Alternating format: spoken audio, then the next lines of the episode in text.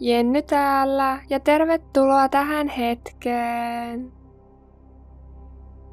Tämänkertainen iltasatu on saapas jalkakissa. Ota siis oikein mukava asento. Sulje silmät pehmeästi ja rentoudu kuuntelemaan. Saapas jalkakissa. Karapasin vuoristossa, kauniin pienen kylän lähistöllä, asui kauan sitten eräs mylläri. Mylläri jauhoi viljoja myllyssään aasiapunaan. Hänellä oli kolme poikaa ja kotieläimenä pieni musta kissa. Kun mylläri sitten eräänä päivänä kuoli, hänen kolme poikaansa jakoivat omaisuuden keskenään. Vanhin poika otti itselleen tuulimyllyn ja keskimmäinen poika sai aasin. Niinpä nuorimmaiselle pojalle ei jäänyt mitään muuta kuin pieni musta kissa. Voi minua raukkaa, harmitteli nuorin poika. Olen ruti köyhä mitä ihmettä minä kissalla teen? Isoveljeni saavat elantonsa myllystä ja aasista, mutta miten minä nyt hankin ruokaa itselleni? Mutta pojan kissapa ei ollutkaan mikään tavallinen kotikissa. Se oli älykäs pikkuveijari. Kissa sanoi pojalle, älä murehdi isäntäni, Hommaa minulle säkki ja saapikkaat, niin näet vielä, mihin minä pystyn. Minä teen sinusta vielä tämän maan kuninkaan. Poika nauroi kissan suurille puheille, mutta osti tälle kuitenkin viimeisillä rahoillaan säkin ja pienet lystikkäät saappaat. Kissa heitti säkin reippaasti selkäänsä ja veti saapikkaat jalkaansa. Sitten se piilotti hiukan salaattia säkkiinsä ja lähti lintujahtiin. Eipä aikaakaan, kun se oli saanut houkuteltua säkkiinsä pulskia metsälintuja. Saapas jalkakissa marssi saalinsa kanssa suoraan kuninkaan puheille – Kuninkaan linnaan päästyään se kumarsi syvään ja sanoi, Arvoisa kuningas, tuon sinulle lahjaksi lintupaistia Karapasin maaherralta. Köyhä myllärin poika ei tietenkään ollut mikään maaherra, mutta saapas jalka arveli, että se kuulostaisi kuninkaan korvissa paremmalta. No johan nyt, myhäili kuningas mielissään linnut nähtyään. Lintupaisti oli näet kuninkaan lempiruokaa. Kerrothan Karabasin maaherralle, että olen kovin ilahtunut lahjasta. Sen jälkeen kuningas palkitsi kissan avokätisesti kultakolikoilla – Kotiin päästyään kissa antoi kultakolikot hämmästyneelle isännälleen. Nyt poika oli vakuuttunut älykkään pienen kissansa taidoista. Ja niin saapas jalkakissa jatkoi metsästyspuuhiaan. Joka päivä se toimitti isännälleen metsästä syötävää ja vei silloin tällöin lintupaistia myös linnaan kuninkaalle. Eräänä päivänä kuninkaan linnassa vieraillessaan kissa kuuli, että kuninkaan tytär oli lähdössä retkelle läheisen joen rantaan. Prinsessa oli valtakunnan suloisin ja kaunein tyttö. Kissa riemastui uutisista ja sai hyvän idean.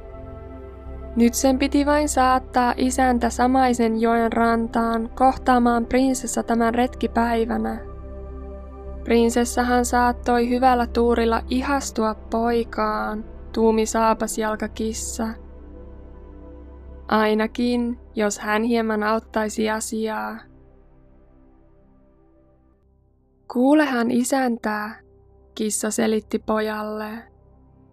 Sinun onnesi saattaa kääntyä vielä paremmaksi, jos vain teet niin kuin minä sanon. Nyt mars matkaan prinsessaa tapaamaan. Saavuttuaan joen penkalle, kissa käski pojan riisuntua ja mennä uimaan. Poika oli hämillään, mutta päätti totella kissaa. Vähän aikaa vedessä pulikoituaan poika kuuli kuninkaan vaunujen lähestyvään. Silloin kissa alkoi huutaa kovalla äänellä. Apua, auttakaa, Karabasin maaherra hukkuu. Kuultuaan huudon, kuningas pisti päänsä ulos vaunuista ja tunnisti saapasjalkakissan. Hän pyysi ajuriaan pysähtymään ja auttamaan veden varaan joutunutta maaherraa. Kun ajuri sai pojan vedettyä joesta ylös, kissa selitti kuninkaalle, että rosvo oli varastanut maaherran vaatteet ja tönäissyt tämän veteen. Tämä oli tietenkin pienoinen valhe, sillä kissa oli itse piilottanut pojan vaatteet kiven taakse. Mutta kuningas käski apulaisiaan vaatettamaan läpimärän pojan parhaimpiin vaatteisiinsa. Hienot vaatteet päälle saatuaan poika näyttikin varsin komealta. Niin komealta, että vaunuista kurkistaessaan kuninkaan tytärvallan ihastui komeaan Karapasin maaherraan, vaikkei tietenkään tiennyt tämän olevan rutiköyhä myllärin poika.